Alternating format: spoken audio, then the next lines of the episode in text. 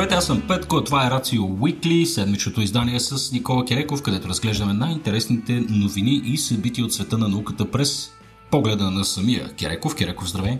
Здравей, Петко! Как си, приятел, днес? Чудесно, ти как си?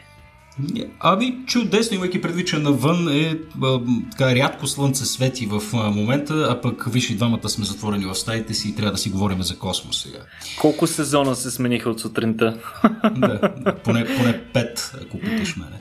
Е, мисля, че, мисля, че най- най-критично беше сутринта, когато имаше суграшица и сняг и буквално за около 10 минути всичко се промени и свет на едно слънце. Беше много драматично. Точно така. И сега, и сега точно по време на това слънце, аз и ти, Никола, трябва да правим това. Макар, че трябва да призная, че ми носи огромно удоволствие, а, би било по-приятно, обаче помниш ли добрите стари времена, когато, когато ги правихме на живо и си пивахме даже докато ги правихме и си, си смяхме и си намигахме, а сега дори не се и гледаме в очите вече.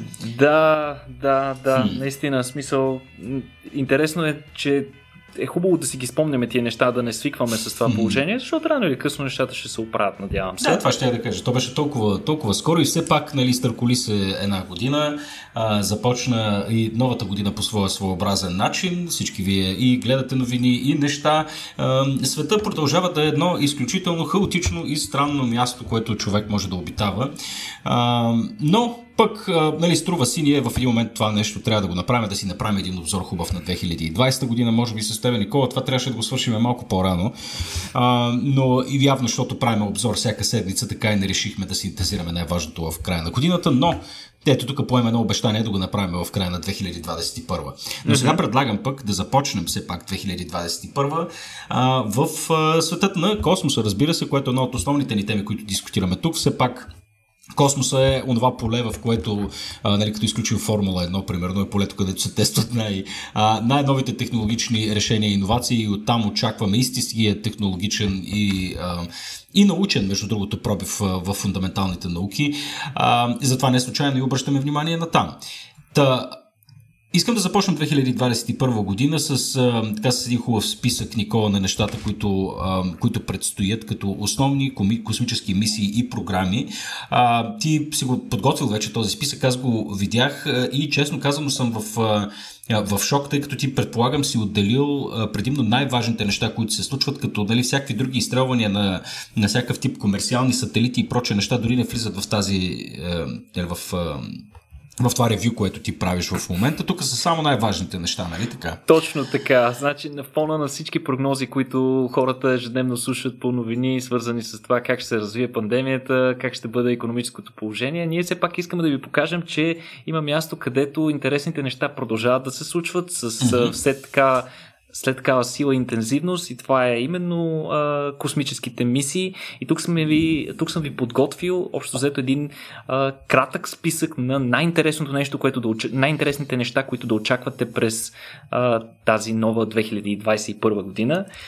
И наистина интересните неща започват буквално от началото на годината, а до края а, ще видим дори още по-интересни такива. Хм. Добре, с кое искаш да започнеш сега? Ами как... да започнем с най-интересното, което ни очаква в началото на годината mm-hmm. и това е най-интересният месец, който по принцип не ни, не ни е много интересен, най-вече защото е късичък и това е февруари месец, но за космическата индустрия той е изключително интересен. Това ще бъде месецът на Марс тъй като през февруари месец ще пристигнат всички тези апарати, които миналата година в а, края на юли, началото на август, изпратихме или запратихме по посока на а, червената планета. Първата мисия, която ще пристигне в интерес на истината на Марс, това е мисията на Обединените арабски емирства, която изпраща орбитален апарат. Тя се очаква да пристигне в орбита и да, в смисъл да, да влезе в, в орбита на Марс около 8 февруари. А, другата голяма мисия, която всички с нетърпение очакваме, е мисията Марс 2020, която съдържа в себе си а, два различни апарата. Това е а, новият, а, луноход, новият марсоход а, Perseverance, който ще който ще добави множество нови инструменти на повърхността на, на Марс и ще подпомогне търсенето ни на живот. И заедно с него а, пионерският ни опит да изпратим първи летателен апарат на друга планета. Това е дронът Ingenuity, който е монтиран в коремната част в коремната част на, на марсохода. Така че тези е, две неща... Чакам, чакам, чакам малко. Аз извинявам много. А, като говорим за Ingenuity, дали би бил така добър да ми припомниш как аджаба това нещо лети без атмосфера?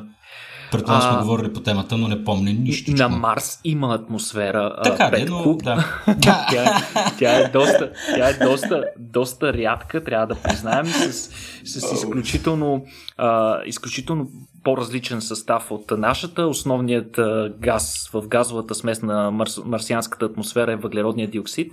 А, но въпреки това, а, при определени обстоятелства и с определен дизайн могат да се изработят космически апарати, а, летателни вече в случая апарати, които да могат да летят в атмосферата на Марс. Този а, апарат ще прилича, представете си го на, на дрон, който вместо да има 4 перки, ще бъде по-скоро като един хеликоптер, но ще има две витла, които ще са разположени на една обща ос, но всяко от витлата ще се движи в противоположна посока.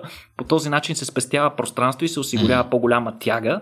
Интересното е, за този апарат ние ми си говорихме миналата година как е бил тестван на Земята, тъй като освен, че е по-рядка атмосферата на Марс, там пък и гравитацията е по- ниска, така че от една страна атмосфера, е, по-рядката атмосфера пречи на апарата да лети, съответно ще му трябва по-висока а, подемна мощност, uh-huh. но пък ниската гравитация му помага, защото по-лесно ще се издига от Земята и а, тестовете на този апарат бяха проведени в, специален, в специална камера, където беше пресъздадена а, атмосферата на, на, на Марс, смисъл най-вече атмосферното налягане на Марс, а съответният апарат беше вързан с противотежест, която един вид да отнеме около две трети от а, теглото му за, и, и, и по този начин апарата беше тестван дали може да лети. Дали това нещо ще лети как, и как ще се справя, те първа следва да разберем, но възоснова на тези резултати вероятно ще пращаме и още подобни летателни апарати на други планети. Благодаря ти, Никола. Можем да затворим скалата. Мерси много. Нататък. и третия апарат, който се очаква да пристигне, разбира се, апаратът на китайският апарат. Тях вън едно или която, който апарат ще съдържа орбитален апарат и а, малък ровър, който също трябва да се приземи на, луната, на, на марсианската повърхност. А нещо много си говорим за Луната и почвам да ги бъркам двете неща. А, но, То на мен е изцепката ми за атмосферата, между другото, беше плотна, плотна абсолютно същото объркване, но реших да не го уточнявам. а, между другото се говори, че и на покрай Луната имало нещо като атмосфера, но по-скоро приеми, че го няма за разлика от Марс, където все пак имаме а, дори някакви атмосферни явления в лицето на а, бури, ветрове и дори има звук на Марс, за разлика от на Луната. Да. А, друга интересна мисия, която можем да очакваме, ще се случи в разгара на лятото на 22 юли. НАСА предвижда да изстрелят мисията DART, за която в интерес на истината си говорихме на събитието ни на 12 а, януари тази година, заедно с а, а, Пауло Мартино, който е а, основният инженер стоящ зад мисията Хера, която ще бъде партньорска мисия с Дарт. Мисията Дарт на НАСА, идеята на тази мисия е да се тества способността ни да отклоняваме а, обекти от техния курс, ако случайно те имат намерение да ударят Земята, представете си астероиди, комети и така нататък. Та мисията DART предвижда един летателен апарат да се насочи в директна да се сблъска с един астероид. Става дума за астероид в двойната система Дидимус, той се, тази двойна система се състои от, от два астероида, един голям и един малък, който обикаля около него. Това, което ще, ще, си, ще направим ние, всъщност е ще насочим апарата към малката, малкото астероидче, което е като луна на големия астероид и буквално ще го засилим. Ще го засилим и той ще се блъсне. Така наречените импактори. А след това мисията на Европейската космическа хера, на Европейската космическа агенция Хера, тя ще дойде много години след това, ще изследва кратера, който се е получил при този удар и ще проследи в детайли а, до каква степен сме успели, успели да изменим неговата траектория и как тази, тези данни могат да бъдат използвани в бъдеще, ако имаме някой друг астероид, който не ни харесва на къде е тръгнал. И разбира се, черешката на тортата тази година, може би, ако всичко върви по план, тази година, след многократни отлагания, не знам вече колко пъти, може би над 10 пъти беше отлаган, изстрелването на космическия телескоп Джеймс Уеб който трябва да добави своята мощ и до някаква степен да замени и да отмени част от функциите, които в момента се поемат от Хъбъл. космическият телескоп е готов отдавна SpaceWeb. Имаше, а, имаше известни проблеми, особено свързани с а, нагъването на сложната структура на огледалото му, което е 7 пъти по-голямо, отколкото на Хъбъл. Той ще наблюдава Вселената в далечната инфрачервен, далечния инфрачервен спектър, което ще му позволи да наблюдава явления, които се случвали още при зараждането на нашата Вселена и съответно да отговори на важни въпроси в космологията. А, той, за разлика от Хъбъл, няма да бъде в а, земна орбита, а, или поне няма да бъде в такава близка, близка земна орбита, той ще бъде в, в една от точките Лагранж, така че той ще бъде доста далече. Много е важно това изстрелване да протече правилно, защото спомняте си, Хъбъл беше изстрелян в космоса беше, бяха задействани всички негови системи и в последствие се оказа, че, че огледалото му е прецакано. Да се наложи няколко мисии на космическата совалка да извършват апгрейди, включително смяна на огледалото и така нататък. такова нещо няма да е възможно с Джеймс Уеб, така че ние трябва да го направим от първия път. Но да се надяваме да се получи. Още една интересна мисия на НАСА, между другото мисията Луси, се предвижда през октомври или ноември да бъде изстреляна по посока на астероидния пояс, където мисията ще премине а, последователно покрай общо 8 а, астероида, така наречената група троянските астероиди, които са в а, край Юпитер. А, та, последователно ще направи прелитания край 8 различни астероида, които ще заснеме в изключително високи детайли. Също нещо, което очакваме с нетърпение и, и това а, вече е доста важно за Луната, с която а, започнахме да се бъркаме с Петко още в началото. Това е първият полет на СЛС, космическата ракета, за която бяха инвестирани вече 18 милиарда и все още нямаме успешен полет на тази ракета. За сметка на това амбициите на нас са големи тази ракета да бъде използвана не просто за тестове, ами и за изпращане на хора на Луната през 2024. Първата тестова важна мисия, наречена Артемис 1, която предвижда да се изпрати космически апарат Орион в орбита около Луната и след това да се върне към Земята, е, беше предвидена да се случи в края на тази година. СЛС, между другото, провед... извърши първите си тестови, първото си тестово запалване през преди няколко седмици и за съжаление то не беше много успешно. Трябваше, по, по план трябваше ракетата да работи в продължение на поне 8 минути, за да се тестват всички системи при високо натоварване, как се държат. А, за съжаление, грешка, която получи бордовия компютър и сигнал за повреда, а, който получи, предизвика загасването на ракетата още на, в края на първата минута на 67-та секунда. А, за съжаление, толкова дълъг тест не е достатъчен на НАСА, за да добие всичките, цялата информация. Те твърдяха, че поне 250 секунди са им необходими, за да разберат дали всички системи се държат като хората. По-нататък допълнителните анализи и данни, които а, от НАСА пуснаха седмица след а, сравнително неуспешния тестови, а, тестово запаване, а, показват, че ракетата се е държала горе-долу добре, а по-скоро причината за спирането е било факта, че а, инженерно самия компютър е настроен да предпазва оборудването от абсолютно всякакви а, малки повреди или признаци на, на липса на безопасност и за това а, дори те твърдат, че при нормален полет няма абсолютно никакъв проблем нещо такова се случи, но не е много ясно дали това ще предизвика забавене в а, първия полет на SLS, който е планиран между другото за края на годината, през ноември, така че стискаме палци да се оправят инженерите на НАСА и да ги видим. Други интересни неща, които се случват от частния космически сектор. Може би ще видим първия полет на, на Starliner на Boeing. Спомняте си миналата година Starliner трябваше да извърши първия си такъв тестови полет. Горе-долу май малко преди Dragon, uh, всъщност малко след uh, Dragon ракетата, Dragon апарата на, на Илон Маск, тестови полет си представете абсолютно празен празен а, космически кораб, който трябва да бъде изведен успешно в орбита, да се скачи автоматизирано с Международната космическа станция, да донесе някакъв товар, след което да бъде върнат успешно. Това е тестова мисия преди да бъдат качвани хора на борда изобщо.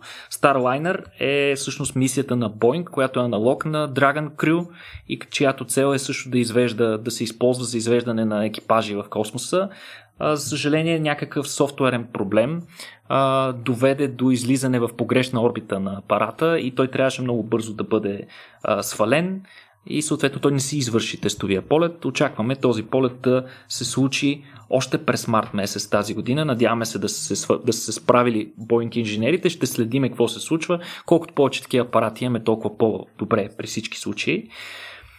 Първа руска мисия към Луната от много време насам се подготвя, се подготвя в момента Луна 25 в духа на, на наименоването още от времето на Съветския съюз ще бъде кръстена тази мисия. Тя отново е насочена към Южния полюс на а, на Луната, където са насочени и повечето а, лунни мисии в днешно време, включително и мисията Артемис, която смята да изпрати хора горе-долу в този, в този участък на Луната, където а, се очаква съответно да има и, и, и залежи на вода в дъното на кратерите, които не са огрявани дълго време от Слънце, а и е предизвиква като цяло доста интерес от страна на научната общност. А, ще видим какво ще се случи с тази мисия. За сега руснаците са споделили, че основната цел на апарата е да изследва геологични проби от повърхността на Луната и основно, основно в състава на лунния реголит. Първи полет предстои и на една друга ракета. Това е ракетата на United Launch Alliance. Vulcan Centaur се нарича ракетата. Тя е нова ракета. До тук ULA или United Launch Alliance основно работи с Atlas, но с Atlas 5, но преминаването към новата ракета ще им даде възможност за повече а, динамика, за, по, за извеждане на по-големи товари, а, на по-ниска цена и така нататък. А, подобни, а, подобни ракети се очакват и от, а, и от други големи играчи, като например Blue Origin, Astrobiotic, които също ще тестват нови такива ракети през тази година. На Blue Origin ракетата се нарича New Glenn. Тя пък планира да може да изведе 14 тона полезен товар до геостационарна орбита или 50 тона до ниска земна орбита. Това, това са... не е ли рекорд, между другото? Това ми се... Не, не е ли огромна сума, това сума, така да маса?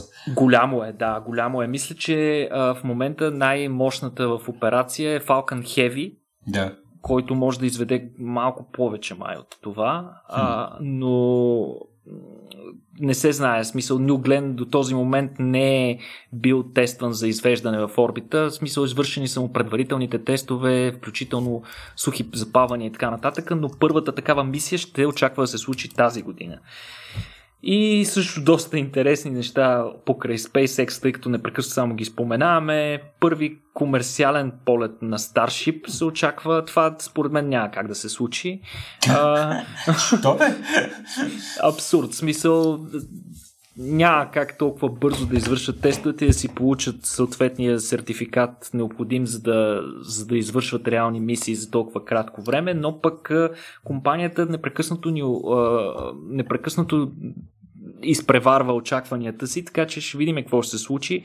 В интерес на истината, предишния полет мина перфектно в почти всяко отношение, с изключение на кацането, което поради някаква повреда, свързана с налягането на гориво към двигателите, завърши с по-твърдо падане и по-твърдо приземяване, което доведе до взривяване на ракетата.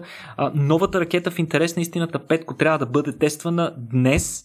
Това е SN9 а, варианта, който Мъск се кълне, че то път ще го закове, ще, ще си литне там до 20 не знам колко километра в атмосферата и ще се върне а, и ще кацне успешно. Ще видим дали ще се получат. Тези тестови а, апарати, които в момента се изтръват, използват само 3 двигателя, а, докато този, който ще бъде използван за орбитални полети, ще има общо 6 двигателя. Така че ще видим до края на годината дали ще успеят да подкарат Starship. Те между другото трябва да подкарат и другата, а, първата степен на Starship, който по принцип цел, целта му е да отиде към Марс. Първата степен се нарича а, ох, как се нарича, че забравих му името, Петко, нещо си супер хеви. Супер хеви, да. Супер хеви, който пък ще има 30 такива двигателя. От него още нямаме прототипи. А, отново от източници на SpaceX се твърди, че такъв прототип ще бъде изкаран съвсем скоро и ще бъ... започнат неговите тестове. И разбира се, първите частни астронавти на Международната космическа станция, които да прекарват 8 дни плюс двата дни за предвижване от там и обратно се очаква да се а, случи това нещо в, в, в, със съдействието на компанията Axiom, не се знае, не е дадена конкретна дата, както аз, както споменахме, си говорихме с Петко преди това, има известно намаляване на бюджетите на НАСА за, за комерциална употреба на Международната космическа станция, така че това ще видим дали ще се случи, но всичко, което изброихме до тук, както видяхме, има ужасно много неща, които ще се случват за първ път, ужасно много важни мисии, които следва да бъдат използвани поне няколко десетилетия след като бъдат изстреляни а, тази година а, и да се надяваме, че поне большинството от тях ще успеят да постигнат съда си.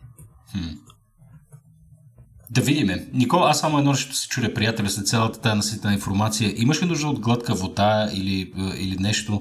В смисъл, как се, как се справяш? Ами, справям се. Добре съм, Петко. Добре си, върши да се... Защото ти предстоят още няколко неща, които трябва да разкажеш. Едно от които е така една съвсем скорошна новина за Марс, а, където пък умря един космически апарат. А, каква беше тази смърт и на какво се дължи?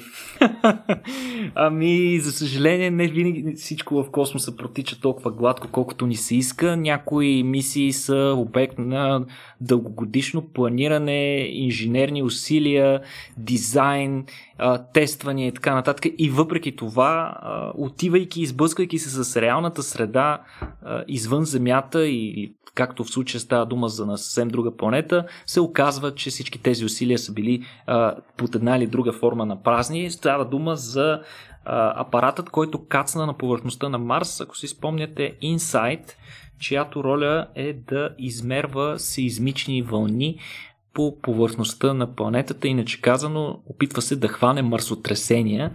Освен идеята да засече мърсотресения и да използва тези микротрусове, за да добие повече информация за структурата на, на, на слоевете, от които е изградена червената планета, този апарат имаше в себе си един друг малък апарат, който се нарича Mole или картицата. Сега този апарат, ролята му беше да подкопае, да влезе под повърхността на реголита на Марс и да проникне такава в дълбочина с копаене, като представете си го като една сонда, най-общо казано, да влезе навътре и да проникне поне на 5 метра, като да измери температурата в различните слоеве на тези 5 метра. Значи тези 5 метра след като ги изкопае, то ще пусне един специален шнур с датчици, които са разположени на равни разстояния. Мисля, че бяха на през 10 см. И а, след което тези датчици ще изпратят а, ключова информация за температурата в различните слоеве и това ще даде възможност на учените и на геолозите да получат повече информация за това, за състоянието на марсианското ядро, дали е течно, дали е твърдо твърдо и по какъв начин се извършва топлообмена между ядрото и космоса, когато става дума за Марс. Сега какъв е проблема и защо умря този апарат? А, за съжаление, от НАСА преди около седмица и половина обявиха окончателно, че се отказват от този апарат. Проблемите с него започнаха още в началото. А, той трябваше да, се, както казах, неговата роля е да работи като сонда, трябваше да проникне под марсианския реголит, но се оказа, че а, мястото, където апаратът е, е бил изпратен, а, има някакви особено самата покривка е малко по-особена и е по-твърда и поради тази причина апарата не е можел да влезе. И там вече инженерите на Земята, какви ли не а, а, неортодоксални методи използваха, за да се опитат да натиснат апарата, да му дадат възможност да има малко повече а, а, сцепление, за, за да му дадат повече сцепление да почне да, почне да копае. Опитаха се какви ли не неща, включително го натискаха с мисля, че с робо ръка, само и само да влезе, но в крайна сметка нищо не стана. А, всички опити се оказаха оказаха се а, абсолютно м, излишни, тъй като апарата явно, самия му дизайн е бил твърде, а, апарат е бил направен твърде малък и лек. Той е направен така, разбира се, за да може да бъде без, лесно изпратен до червената планета, но се оказало, че този, тази част от дизайна му не, го прави абсолютно непригоден да извършва сондажите, които е трябвало да прави. Така че а, в момента от НАСА обявиха, че тотално са спрели а, захранването на този апарат, защото няма смисъл да, да харчат повече средства и усилия за него. Иначе другите апарати си работят без никакви проблеми. А, често от Insight идват интересни новини за засичане на мърсотресения, а, които пък а, ни дават много интересна информация за размера на желязното ядро на Марс. Така че Insight си е абсолютно жив и здрав но единият от апаратите му, за съжаление, се наложи да го... Картичката. Да Картицата. Картицата Картиц, да. не можа да се справи.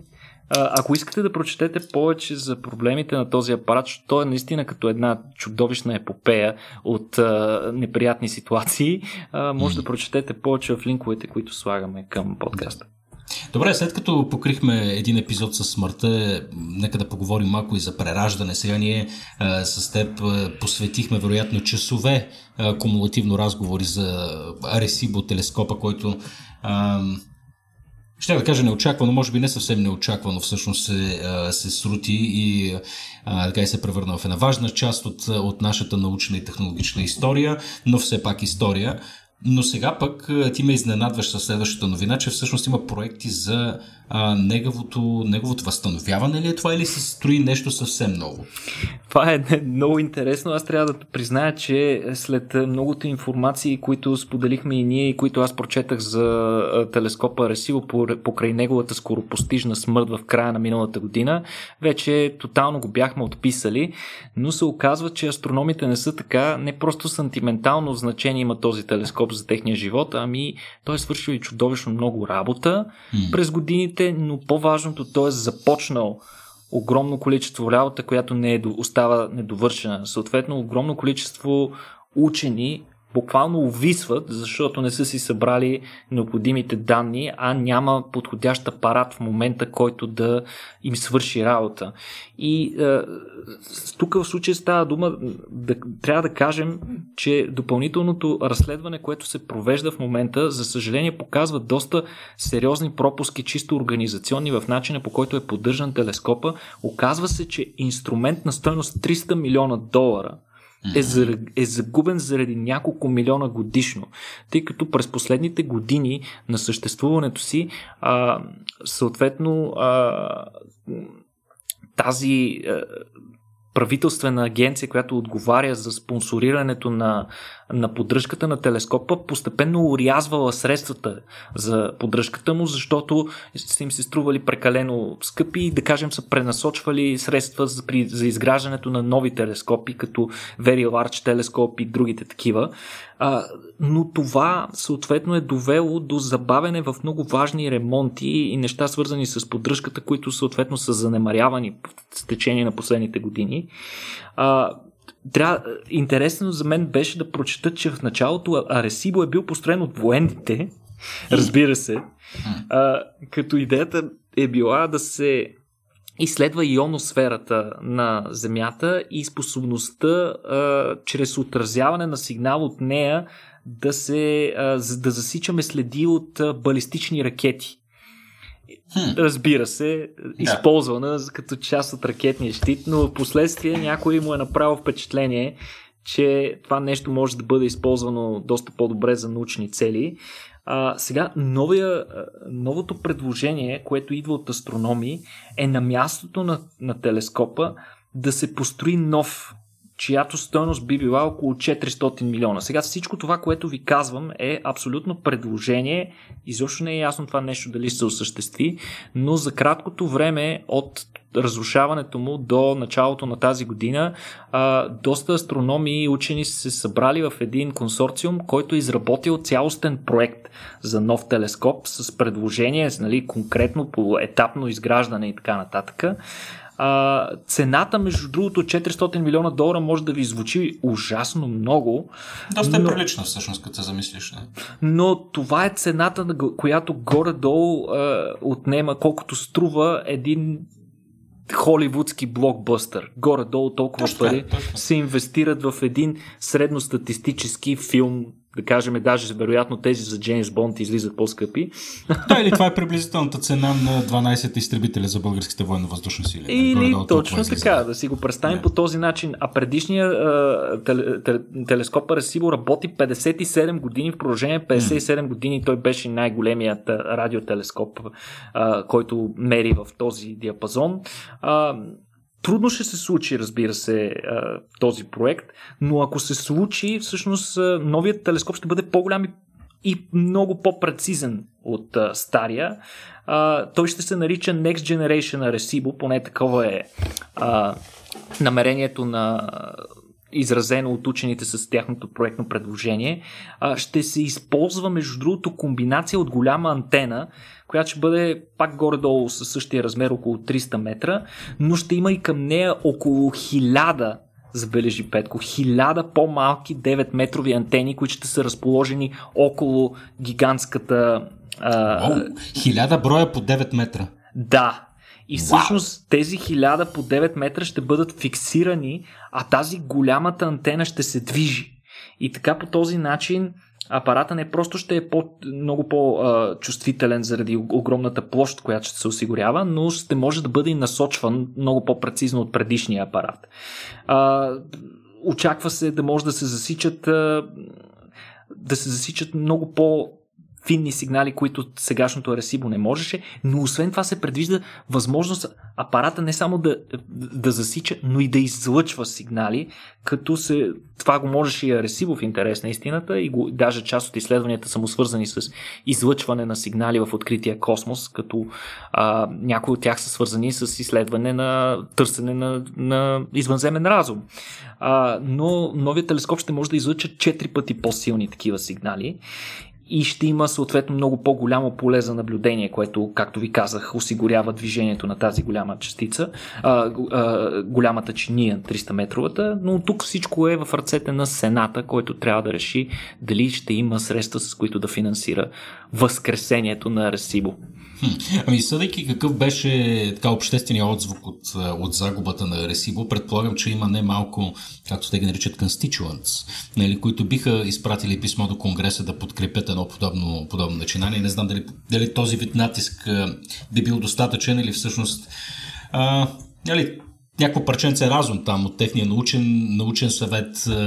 А, имайки предвид изцяло новата администрация, че, че ми се струва малко по по-добре подготвена и фокусирана в правилните неща, нали, що се отнася до, нали, поне, поне до науката. искрено се надявам нали, подобно финансиране всъщност да стане, да стане и факт. Да видим. Да видим, иначе по принцип, според плановете по проекта, подобен проект в момента, в който бъде финансиран, може да бъде построен доста бързо, за около 5 до 6 години максимум, заедно с калибрационните процеси, тъй като самият терен на мястото на телескопа е вече подготвен, предварително подготвен. А. Така че да. нещата ще се случат, стига да има парички. А, да, добре, като, глед, като говорим сега за гледане към космоса и за гледане нагоре, може да обърнем и обратно посоката. А, тук има някаква новина, че а, започваме наблюдение на космоса на слонове. Защо точно на слонове, за Бога? Защо им казва слонове, бе, Петко, бе? Слонове. Слонове. Това е едно от най-интересните същества, с които споделяме собствената си планета и времето, в което я обитаваме. А, за съжаление обаче слоновете не се чувстват особено добре през последните няколко стотин години, основно поради човешката дейност, която силно застрашава тяхното съществуване. А в момента слоновете на планетата ни са около 415 хиляди, толкова са останали. Мисля, че африканските бяха около 250 хиляди в Африка, като тяхната количеството им постепенно и непрекъснато всяка година намалява. Говорихме си в края. А, по-скоро в средата на миналата година имаше един проблем, свързан с тях, при който немалка част от тях а, умряха от много мистериозно неврологично заболяване, което после беше проследено като източник на него. Най-вероятно се сочат а, свърх разрастващите се цъфтежи от синьо-зелени водорасли, които генерират един букет от токсини, които могат да повалят дори най-голямото сухоземно животно слона. А, всъщност се оказва, че а, за да се опазят тези животни, те трябва да бъдат много стрикно и а, доста подробно мониторирани тяхната а, движението им, живота им, а, стадата, в които те се придвижват. А, всъщност основните, основните заплахи пред слоновете са свързани с фрагментацията на техните хабитати, тъй като тези животни а, непрекъснато мигрират с промяната на климата в отделните части на Африка и се предвиждат от една до друга точка, но покрай земеделието част от тези пътища или са им прерязани, или а, достъпът до вода им е ограничен, защото част от тази вода, да кажем, се използва от фермери за напояване и съответно животните са принудени да пият от не много класически а, източници. По този начин най-вероятно се е случило и натравянето, което предизвика смъртта на няколко стотин животни а, миналата година. А, но, но, но всъщност, за да се мониторират, в момента това, което се случва е, че специализирани екипи от страна на различни африкански държави и организации, които се занимават с мониторирането на това животно, изпращат а, хеликоптери във въздуха, защото наистина животните това е най-дресният начин да бъдат наблюдавани. Ползата от а, размера им е това, че могат лесно да бъдат наблюдавани от въздуха, а, но това излиза доста скъпо и освен това, силно се влияе от условията, от климатичните условия. Много е трудоемко, извършва се буквално на ръка, въпреки че хората са в хеликоптер, те използват бинокли, си записват неща в тетрадки и разни такива неща, което както може да се досетиш, не е много ефективно, а и доста скъпо като цяло. Затова британски учени са разработили специален софтуер, който ще позволи слоновете в Африка да бъдат наблюдавани от космоса. Сега, това е много интересно. Ще бъде използван специален сателит, който е на орбитална височина от 600 км над земната повърхност.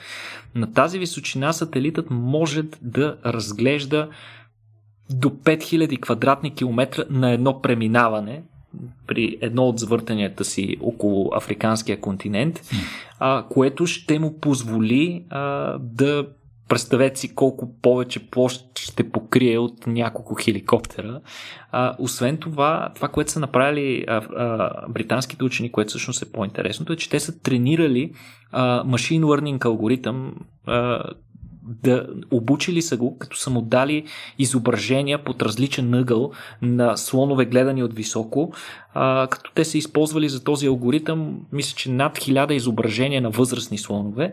Интересен страничен ефект от това нещо е, че алгоритъмът, освен че се е научил да разпознава слонове и да ги брои, а, се е научил и да разпознава малките на слоновете. В смисъл, никой не го е учил да разпознава малки слончета, които очевидно изглеждат, ако не много по-различно, то поне доста по-малки от големите, но алгоритъма сам се е научил да, да ги преброява и по този начин британски учени смятат, че автоматизацията на този процес ще спомогне много за по-доброто мониториране на вида. Все повече неща ги делегираме на космоса, Петко, забелязваш? Точно така, точно така. Мен това, знаеш какво се замислих аз всъщност, че като говорим за тези големи, големи бозайници, слоновете конкретно, има много сериозен фокус а, върху тях и не е случайно. Нали? Те първо са видимо са застрашен вид а, с а, намаляваща популация и така нататък. Но това, което ми прави впечатление, е, че никой не говори за жирафите, например. Буквално се замислих, докато говориш, Добре, бе, дали ясно е, че слоновете имат проблеми и жирафите, какво става с тях? И всъщност направих един бърз, една бърза проверка. И се оказва, че ако имаме 415 хиляди слона, мисля, че току-що ти каза цифрата каква е, mm-hmm. имаме по-малко от 68 хиляди останали жирафи които са всъщност още, по, още по-застрашени. И, и го казвам не случайно, тъй като в поп-културата, нали, в мас-медиите и така нататък, общо взето те изобщо по никакъв начин не, не, не, не фигурират в общата дискусия, нали, която обикновено гравитира около панди, бели мечки, слонове. Дали, избираме си такива символи, които са по-симпатични. Жирафите, ясно, че те са очевидно несимпатични създания. Но пък от... Защо бе, Петко? Мен са ми ужасно а, симпатични. Не, ме не, не, не, страшно, не, страшно интересни същества са. Това са животните с най-високото кръвно налягане, между другото. Е, това не ми ги прави по-симпатични. Това Ама не, те са много интересни за начина им на еволюция, колко добре са специализирани за средата, в която обитават и че всъщност огромната им височина на врата им позволява да стигат ресурси, които са недостъпни за други видове. Освен това, те могат да ядат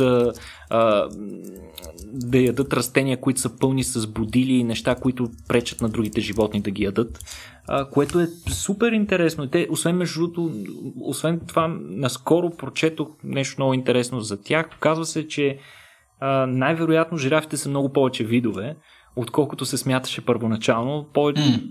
Извършването на допълнителни генетични анализи върху, а, върху повече жирафи установяват, че а, ако не повече видове, то със сигурност в рамките на жирафската популация има много подвидове, а, които учените отдавна са се съмнявали, че това нещо е така, тъй като в различните райони на Африка жирафите са с различен тип покраска, различен тип, някои са и по-високи, между другото бяха открити и, и пигмеи, жирафи пигмеи, жирафи пигмеи, които още не е съвсем ясно дали ще са отделен вид или са просто а, хипофизни джуджета от, в рамките на някои от а, съществуващите видове, но и такива бяха намерени. Жирафите са много изключително интересни. Те между другото са, а, мисля, че са в едно мисля, че са в топ 10 на най-големите животни, също са сред едрите животни.